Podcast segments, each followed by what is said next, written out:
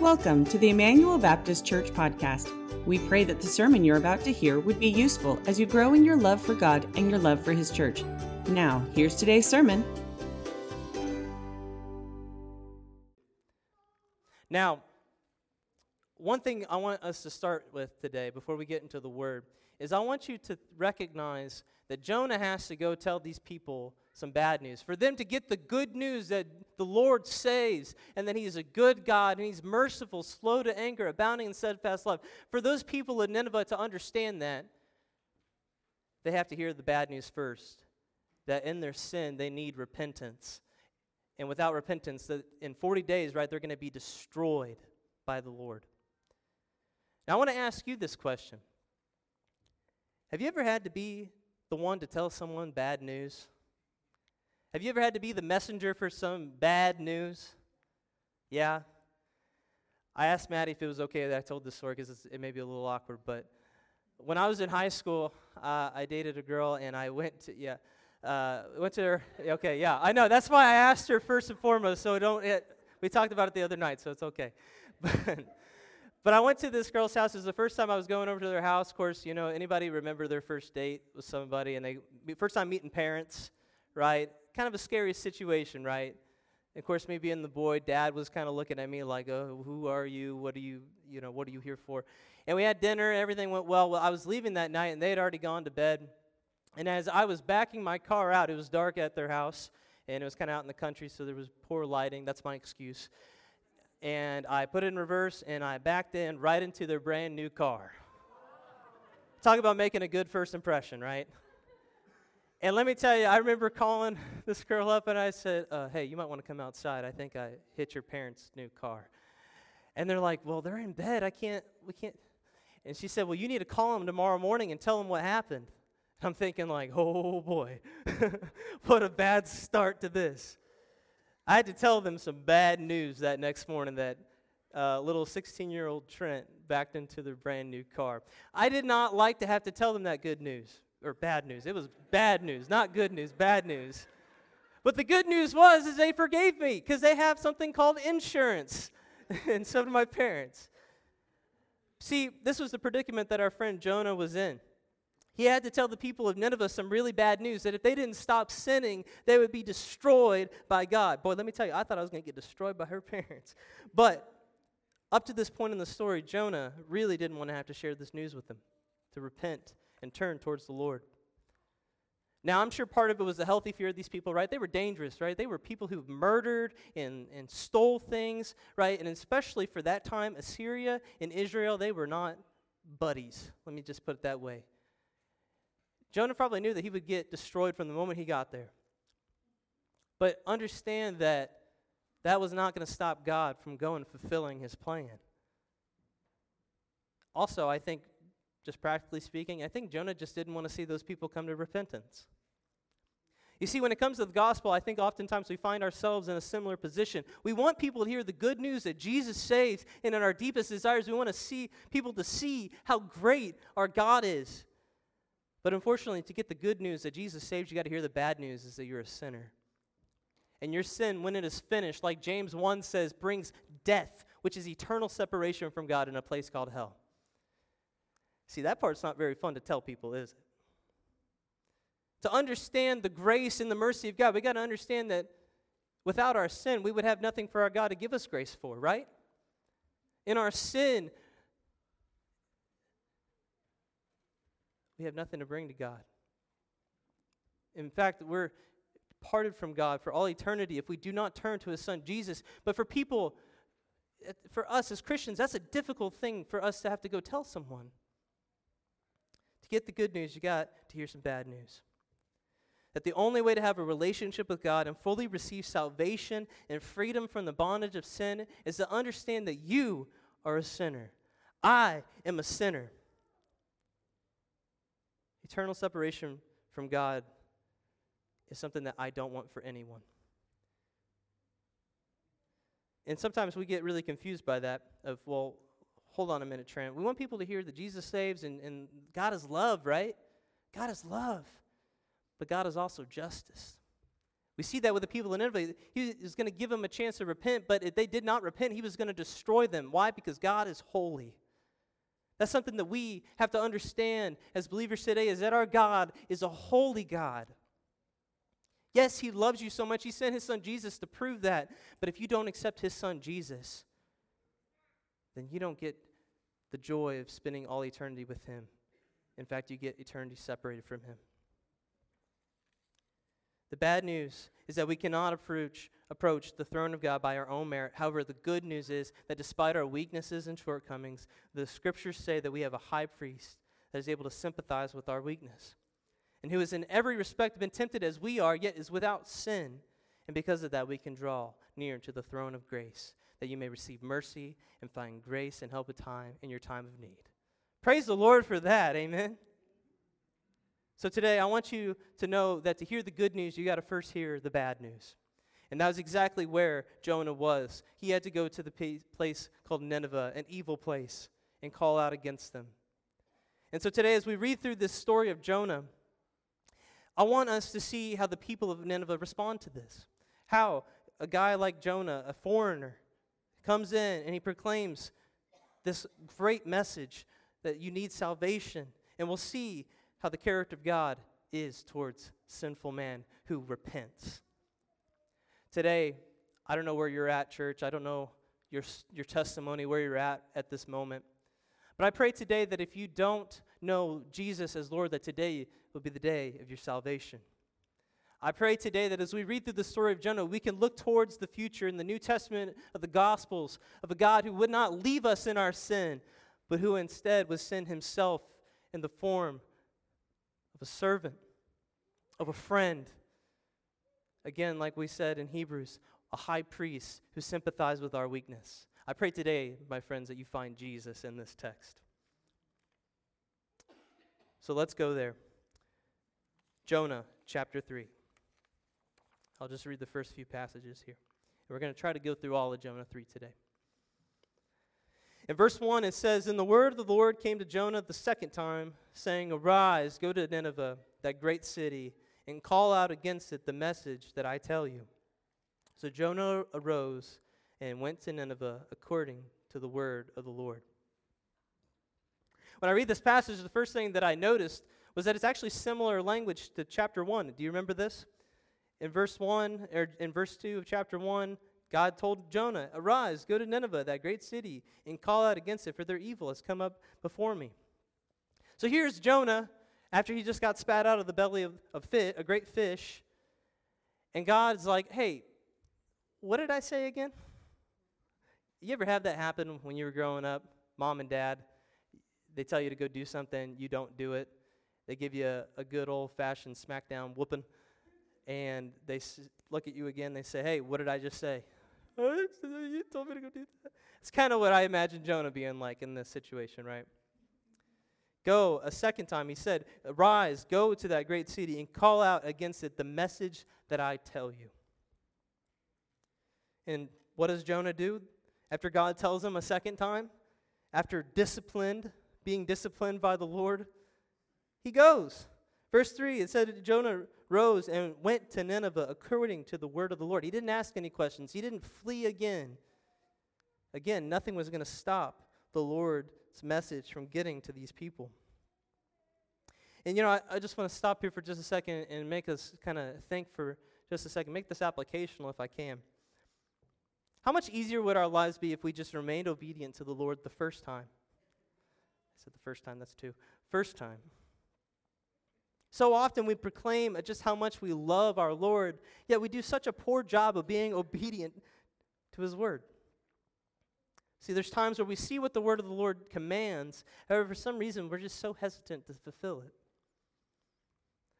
You know, at times I feel like we just follow, view following the word of the Lord as more of a chore than a joy. You know, after all, our way is more comfortable, it's easier. It seems like the word of the Lord is maybe not as comfortable, maybe not as easy. Do you think Jonah was comfortable with going to preach to the place in Nineveh? No, absolutely not. It reminds me of a passage in 1 John chapter 5 verse 2. To understand that following the word of the Lord, it means that you love the Lord. Because it says in verse 2 By this we know that we love the children of God when we love God and obey his commandments. For this is the love of God, that we keep his commandments. And hear this his commandments are not burdensome. See, when we say that we love God and we love Christ, we should see that the joy of being obedient to his word, it is a joy. It's not a task. It's not burdensome, but it brings us life understand that what our hearts want and what the Lord wants are two different things sometimes. It's so important to realign your heart with the Lord. And I love what the psalmist says in Psalm 1 delight in the law of the Lord. That's something that we need so we don't have these situations like Jonah and disobeying the Lord. I pray the day that that can be you, that you can obey the word of the Lord. Now, let's continue on. So in Jonah 3, in verse 3, it says, Jonah arose and went to Nineveh according to the word of the Lord. Now, Nineveh was an exceedingly great city, three days in journey and breadth. And Jonah began to go into the city, going a day's journey, and he called out, Yet 40 days, and Nineveh shall be overthrown. Wow, what a message, right? now, something to consider here as we see the writer mention that Nineveh was an exceedingly great city, three days' journey in breadth. Right? That means like from where Jonah probably got spat out at, it probably took him three days to get there. And then we see later on even, it says that it took him a full day to get into the city. It was a big city. I think we got a map of Nineveh here. I know it's probably kind of hard to see. But I mean, it was a thriving city.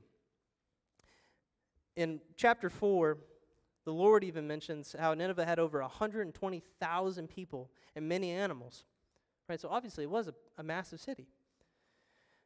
According to some archaeological uncoverings of Nineveh and some just uh, accounts written about it, it said that it was to contain such luxuries such as public squares, parks, botanical gardens, and even a zoo. Could you imagine going to the zoo at Nineveh? Wow. We can see that this is no small village, but rather a booming, bustling city lying within the confines of the Assyrian Empire, the greatest world power at the time, right? to think about it in today's terms, modern day, or Nineveh at this time would probably have been about modern day Columbia, Missouri. If that just kind of put your mind to how big this town was. Because you think about it, here's lonely old Jonah coming to bring the word of the Lord, and these people are going to repent, as we're going to see. Could you imagine that kind of a task? Could you imagine one of you guys here today going to Columbia, Missouri, and calling out and saying, Lord, or just calling out for, for the people of Columbia sins. My friend Luke here, uh, he lives in Columbia now. Luke, could you imagine going to Columbia and doing that? Probably not, be a lot. But Jonah did it. But it, it wasn't because Jonah had this great message, right? He did. But it wasn't because Jonah had it up here and he was thinking, what am I going to say? What am I going to say? Right? Verse 4, it said, Yet 40 days and Nineveh shall be overthrown. Eight words is all the scripture provides for us that Jonah said. Eight words, one sentence, one simple prophecy. Notice how Jonah doesn't elaborate and go through a full three point sermon. He doesn't lead with a huge introduction like, hey, I'm Jonah, here's why you should listen to me. Or even a simple icebreaker joke. He didn't even wear a tie, probably. Who knows? He doesn't mention the name of the Lord. How could these people of Nineveh ever repent to a message like that? But again, I say this. Let's be reminded what the Lord told them at the beginning of the chapter Arise and go to Nineveh, that great city, and call out against it the message that I will tell you. It's important to keep in mind that this is not just Jonah speaking on his own accord, but rather this is the message that the Lord had given him. He wasn't just speaking the word the Lord gave him, Jonah was proclaiming the word that the Lord gave him. It may not seem like much with the context we have from the text, but look what happens next. Look how the people of Nineveh responded in verse 5. And the people of Nineveh believed God. Hallelujah. Again, it wasn't because Jonah was some great preacher man coming in with his Bible under his arm. No, he was given the word of the Lord and he proclaimed it boldly to these people, and they believed it. Only a work from God. They believed in Jonah's words because the Spirit of God had convicted them of their sin and made it apparent to them that they needed to turn towards Him. What a powerful exhibition of the Lord's work. But not only this, but it says that they called for a fast and put on a sackcloth from the greatest of them to the least of them. And we're talking about that more in a minute of what that means, because that's pretty interesting uh, response, not just repenting, but, but doing those things. But it must have made an impact on the community of Nineveh because we see in verse 6 that it eventually gets to the king.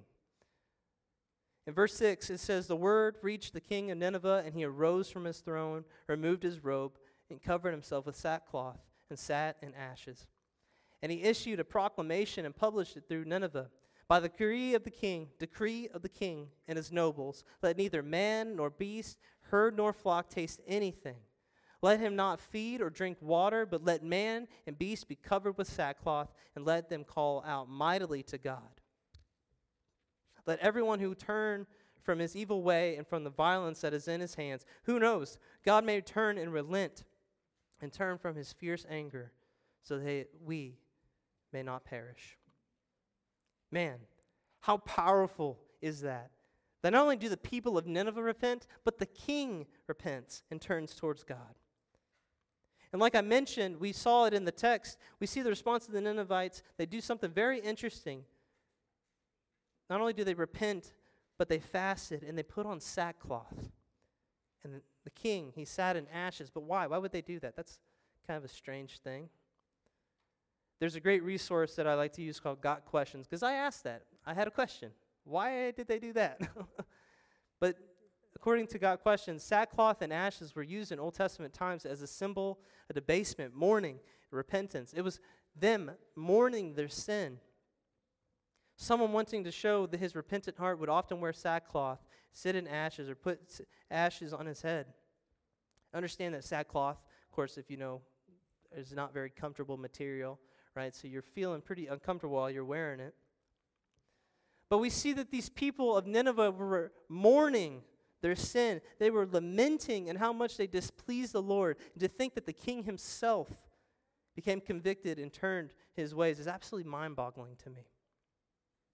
See, it's one thing when the people, just the regular old townspersons, show a repentant heart, for the king to repent and calling for a nationwide mourning, how remarkable is that? Only God can orchestrate such a thing.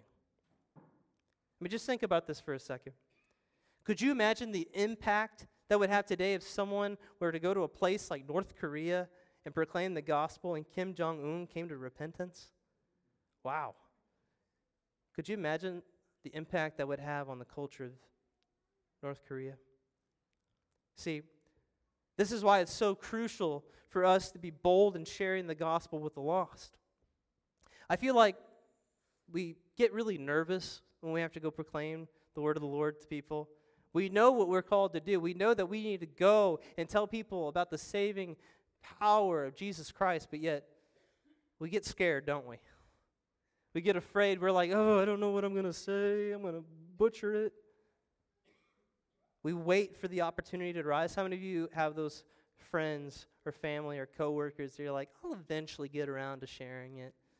I'm just waiting for, have you ever said this? I'm just waiting for the right opportunity to come up. Some of us, yeah. I know, I, I say that sometimes. See, when we look at the example of Jonah, now Jonah was a bad example for most of his story. But here's a good example of Jonah is that he boldly went and proclaimed the gospel to these people. And it's pretty evident that he didn't really care about what the response well he cared about what their response was going to be. But he wasn't he had the Lord with him, right? That's what I'm trying to get at. He had the Lord with him. And when you go to proclaim the gospel, understand that you are not speaking on your own authority. You are speaking from the word of the Lord and the work of the Holy Spirit dwelling within you. And understand that to share the gospel, it means sharing it with boldness and confidence. You know, my Bible, I don't know if you've ever seen it, but I have the scripture on the front of it. It says, For I am not ashamed of the gospel, for it is the power of God for salvation to everyone who believes. Understand that the gospel, we as Christians should not be ashamed of it. We should have confidence to want to share this awesome message with people. who were lost. And then, like I mentioned, it's a beautiful thing to understand that when we go to share the gospel, when we get to share it boldly and confidently, again, we don't speak on our own accord, but we speak Holy Spirit. We have a helper who helps us, right? John 14, 26 says, The Helper, the Holy Spirit, whom the Father will send in my name, will, will teach you all things and bring to your remembrance all that I have said to you. Have you ever had that happen? When you're sharing with somebody and man, you're just spitting off those Bible verses right and left, things are going really well. Isn't that amazing how the Lord is able to do that? Such an amazing thing. In Hebrews 13, 6, right, some of our fears are, well, what are people going to think of me? Well, remember this. In 13:6 it says, we can confidently say, The Lord is my helper. I will not fear what man can do to me. What an amazing thing. To finish out in verse 10, Jonah 3 10, it says that when God saw what they did, how they turned from their evil way, God relented a disaster that he said he would do to them, and he did not do it.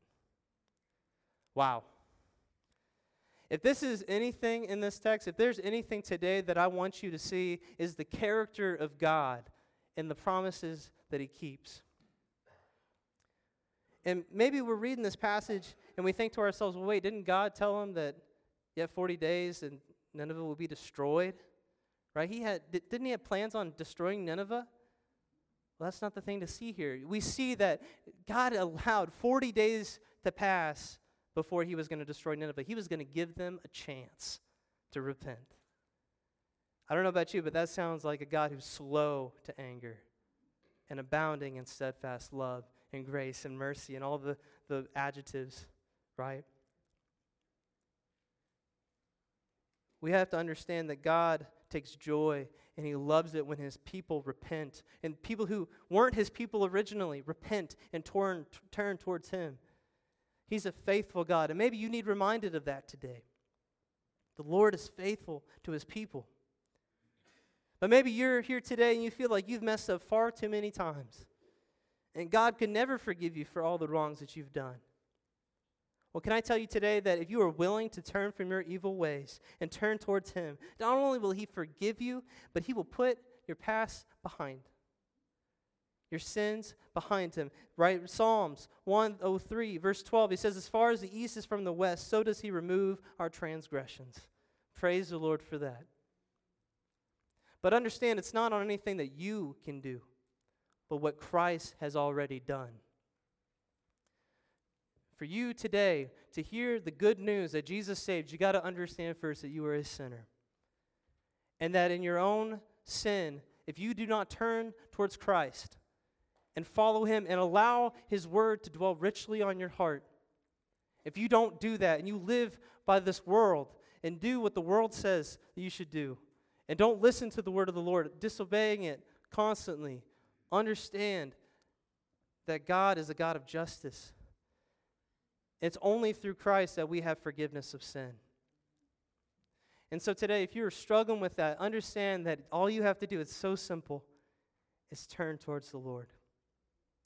See, the way that we as Christians, as pastors, we like to talk about it is that it's a gift. It's a free gift. There's nothing you can do to earn it, or there's nothing you can do you don't deserve it. It's a gift. And as I got to thinking about it, I'm thinking about what is the greatest gift that I ever received? And uh, I want to take you back a couple years. Um, 2001, I was four years old. Uh, I'm sitting on my little Kansas City Chiefs beanbag chair in front of my box TV, and uh, this commercial comes on. Go ahead and play it. Uh oh.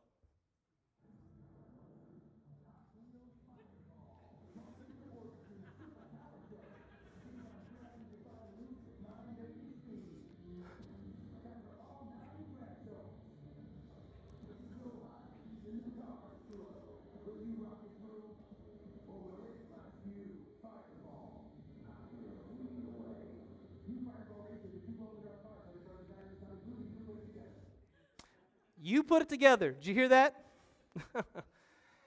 I remember that year, that came on around Christmas time of 2001. I remember telling Sandy Claus, that is what I want. Number one on my list. And so picture this Christmas morning comes around, 2001, right? Did, you, did I tell you it's 2001? Okay. I wake up Christmas morning, I go running down the hall, and what do you know? A long rectangular box sitting underneath the Christmas tree, and guess what? It has my name on it. And I go run, and I rip open that paper, and I see it. That orange lettering, Hot Wheels, Fireball. Oh boy. Little four year old Trent was so excited. I remember parents trying to unwrap gifts, but I was, I was so infatuated with this gift that I couldn't even, couldn't even think about what anything else was happening. And after that all happened, right, Christmas morning finished, I was like, Dad, you got to put it together, right? Because you got to put it together, right? The, the commercial said so. So we put it together, and man, this thing is so sweet. It's got the whole wheel things going. You know, you plug it in the wall, and it's got the cars, the two cars that glow in the dark. So we turn off the lights, and it's floating around, right? And I was so happy. I got the gift. I got the thing, the amazing gift. And it didn't do the things that the commercial showed. And uh, about 20 minutes after getting the gift, I was like, yeah, okay. I'm good. and that was about it. I think it ended up getting sold at a garage sale or something. I don't know. All that excitement for that gift. I waited a full month and a half to get this gift. I was so excited Yet it, lo- it, it lost its luster pretty quickly. And to think my poor parents, they spent all that money on me for this gift that I really didn't deserve. All that excitement for a gift that lost its luster after five minutes of being with it. How sad is that? You know, as much as I loved this gift when I first received it, it didn't last the test of time. It only brought me temporary joy. And you know, I got to thinking this week you know what? For a long time, I used to say that was my best gift that I ever received. That was my favorite gift I ever got. But little did I know that about 12 years later, I'd receive the best gift that I'd ever receive, and that is salvation in Jesus Christ. You know, when Jesus saves you, again, I said this earlier, he gives it freely. You don't have any big requirements. All he asks is that you believe in him and that you turn from your sinful way. That's what's so beautiful about the gospel is that all you have to do is simply receive. You know, like that gift on Christmas morning, I didn't deserve that gift. And just like your salvation, you don't deserve that gift either. But you know what's also beautiful about that? Although the Hot Wheels, that only lasted for what, five, ten minutes, if that? It only brought me temporary joy understand that following Jesus is everlasting joy. It'll never get dull. Again, church, I say for you to hear the good news, you got to hear the bad news.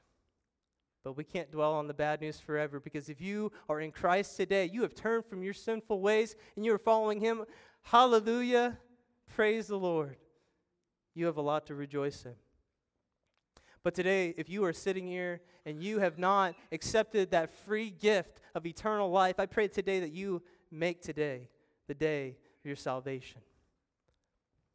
Understand that, again, we can live our whole lives and think, oh, well, I'll eventually get around to it. I'll eventually get there. If I've learned anything, I've lost a lot of people in my life very unexpectedly. Maybe you've had that too. Life is so uncertain. We can't expect tomorrow, right? What does the writer in James 4 say? What is your life but a vapor that appears for a second and vanishes away? Do not wait to receive Christ into your life. In Romans 6:23 it says for the wages of sin is death. That's the bad news, right? But the free gift of God is eternal life in Christ Jesus our Lord. Praise the Lord, that's the good news. Accept him today.